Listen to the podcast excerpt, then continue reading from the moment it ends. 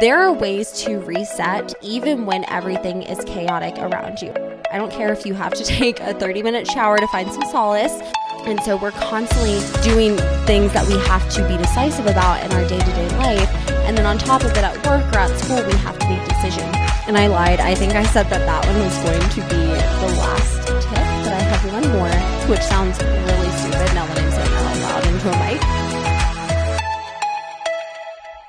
Hello, everyone. Happy Monday, and welcome back to another episode of the Hygge Girls podcast. It's actually just me on the mic today. Emma recorded a solo episode a couple weeks back, so I figured, hey, why not return the favor?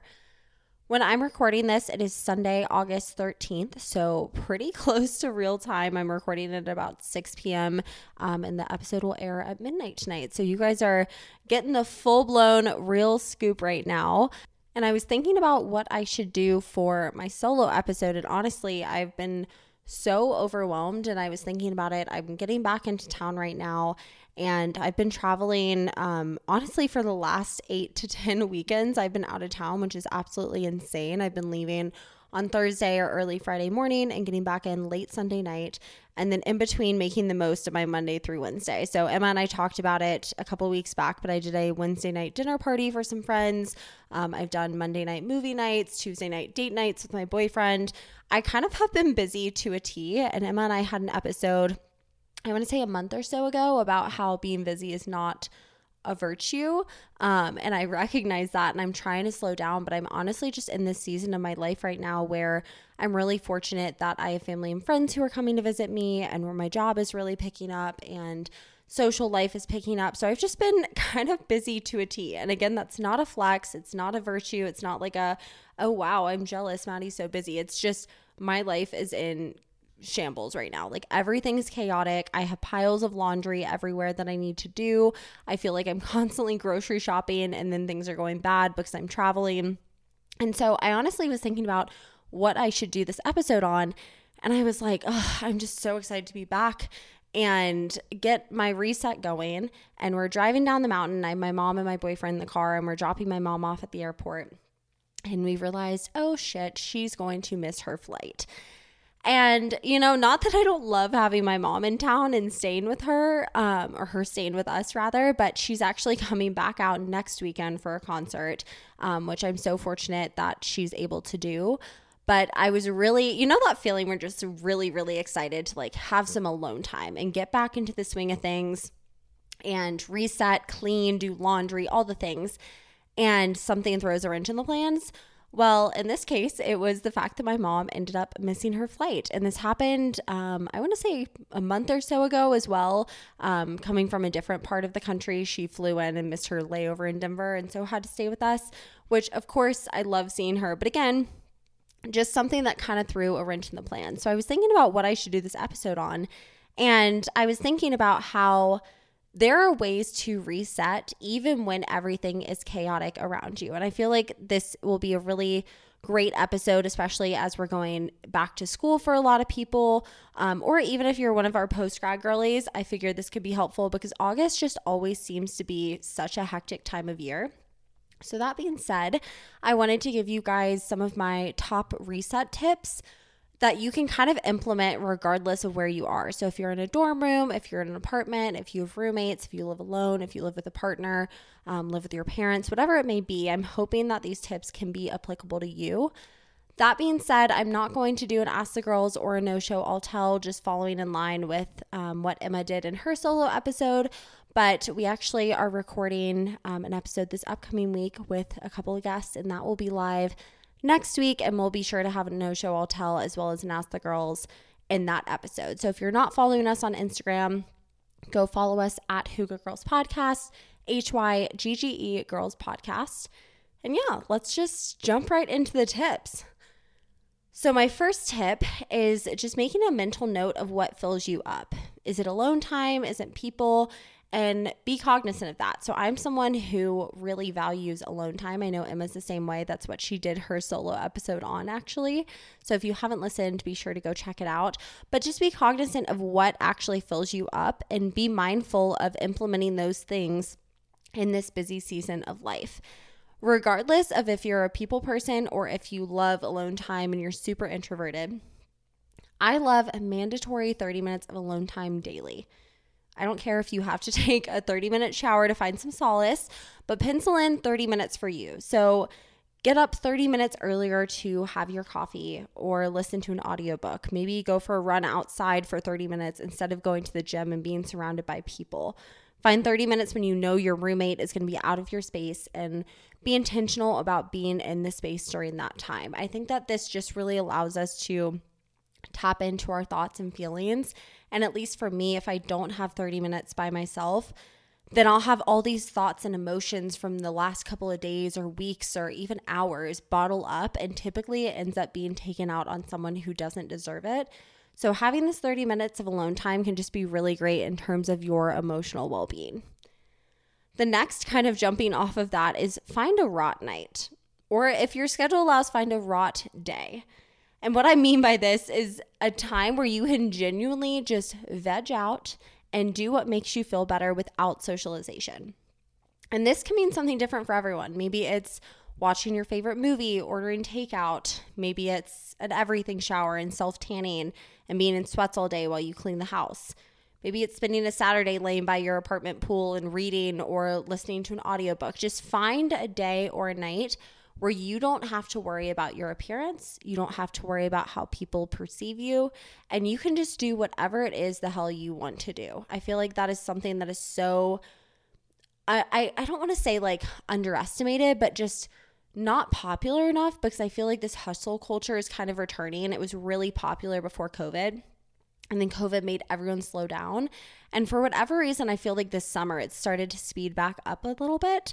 Find a night where you can just rot, where you can look like whatever the hell you want to look like. You don't have to be around a friend, a boyfriend, a partner, and you can just be. And it is so satisfying, so rewarding, and it also helps fill your cup up. The next thing is to order your groceries slash plan out your meals. So these kind of go hand in hand with one another. Truthfully, most grocery stores charge like a $5 fee to, to deliver, or even you can do like the curbside pickup where you place your order and you run over and they put it in the back of your car. I know it's giving COVID era, sorry, but it is really, really helpful because then you don't have to waste time at the store and it also helps you stick to your budget. So if you're having a super busy weekend and you're getting back at like 11:30 at night on a Sunday and you have work early the next morning, have your groceries delivered at 7 a.m. the next morning. Get up in the morning, have them delivered. You can have them dropped off, put them in the fridge, and then when you get home from work, you don't have to worry about grocery shopping.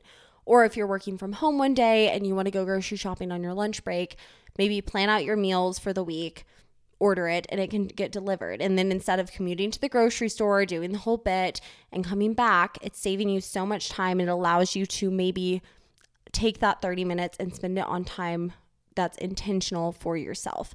So, like I was saying back to the beginning, mandatory 30 minutes of alone time. Yeah, it can be grocery shopping, but how much better would it be if you get your groceries delivered and you can spend that 30 minutes going on a run, sitting on the couch and scrolling through TikTok? literally so simple, but sometimes that's all you need is to just like have 30 minutes. And then in terms of planning your meals, at least for me, I really enjoy having a schedule and sticking to it because I feel like we all suffer from decision fatigue in terms of we don't know what to wear in the morning. So we're going through all of our clothes. We don't know what workout to do. And so we're constantly doing things that we have to be decisive about in our day to day life. And then on top of it, at work or at school, we have to make decisions. So planning out your meals just allows you to say, okay, on Tuesday, we're doing Taco Tuesday. On Wednesday, we're doing Chinese takeout. And if you want to switch them around a little bit, that's fine, but you only have so many options. I was actually listening to a podcast not that long ago and they were talking about why Costco is so successful. And that's because they only have so many options. They don't have 20 different kinds of Advil, they have two sizes of one brand. So you go in, you choose your kind, and you move on to the next thing, which leads me right into my next point, which is lean into a capsule wardrobe. And I don't mean the Pinteresty capsule wardrobe of like jeans and tan trousers and a white button down and some black shoes and you're only having six pieces in your closet. If that's all you and you're very minimalistic, girlfriend, go for it. We are here to support you. But what I mean by leaning into a capsule wardrobe is if you have a super busy week, set out your outfits like you did in elementary school and say, okay, Monday I'm wearing this, Tuesday I'm wearing this, Wednesday I'm wearing this. And make it be outfits that you know you feel good in. Maybe that's not the week to try out something new because we've all been in a situation where you've put on something and you're like, oh, I'm going to test it out. And then you get to work or you get to school or you get to the event and you're like, ooh, I feel a little uncomfortable. Maybe this isn't what I should have worn. I was actually talking to one of my best friends about this because she was trying to figure out what to wear to her boyfriend's work party. And she was saying, I don't know, I think this dress is a little bit revealing, but it's really cute. And she was going back and forth and back and forth. And I was telling her, I was like, you know what? If the dress is that revealing and or even if it's not, but you feel like it is and you're going to be self-conscious about it all night, just wear something else. Wear something that you know you feel good in. If you're going on a first date with someone, and you're worried about looking bloated. Not that there's anything wrong with that, but if that's something that you're self conscious of, maybe don't choose the skin tight dress. You know, find the things that make you feel good about yourself and wear them, especially in such a hectic time of life, just being back to school season, August, the seasonal transition periods. I feel like there's so much going on. Again, with decision fatigue, if you have all your outfits laid out, you know exactly what you're wearing. The next thing is find a non alcoholic, easily accessible drink that calms you down.